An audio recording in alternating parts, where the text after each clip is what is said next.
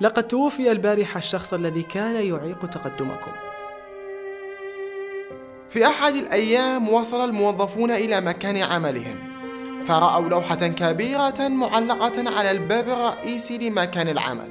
كتب عليها لقد توفي البارحة الشخص الذي كان يعيق تقدمكم ونموكم في هذه الشركة. ونرجو منكم الدخول وحضور العزاء في الصالة المخصصة لذلك. في البداية حزن جميع الموظفين لوفاة أحد زملائهم في العمل. لكن بعد لحظات تملك الموظفون الفضول لمعرفة هذا الشخص الذي كان يقف عائقا أمام تقدمهم ونمو شركتهم. بدأ الموظفون بالدخول إلى قاعة الكفن وتولى رجال أمن الشركة عملية دخولهم ضمن دوق فردي لرؤية الشخص داخل الكفن. وكلما رأى شخص ما يوجد بداخل الكفن أصبح بشكل مفاجئ غير قادر على الكلام وكأن شيئا ما قد لامس أعماق روحه.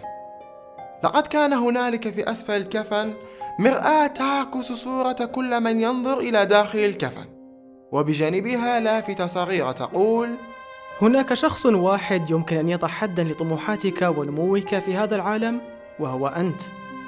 حياتك لا تتغير عندما يتغير مديرك أو يتغير أصدقاؤك مكان عملك أو حالتك المادية. حياتك تتغير عندما تتغير أنت وتقف عند حدود وضعتها أنت لنفسك. راقب شخصيتك وقدراتك ولا تخف من الصعوبات والخسائر والأشياء التي تراها مستحيلة.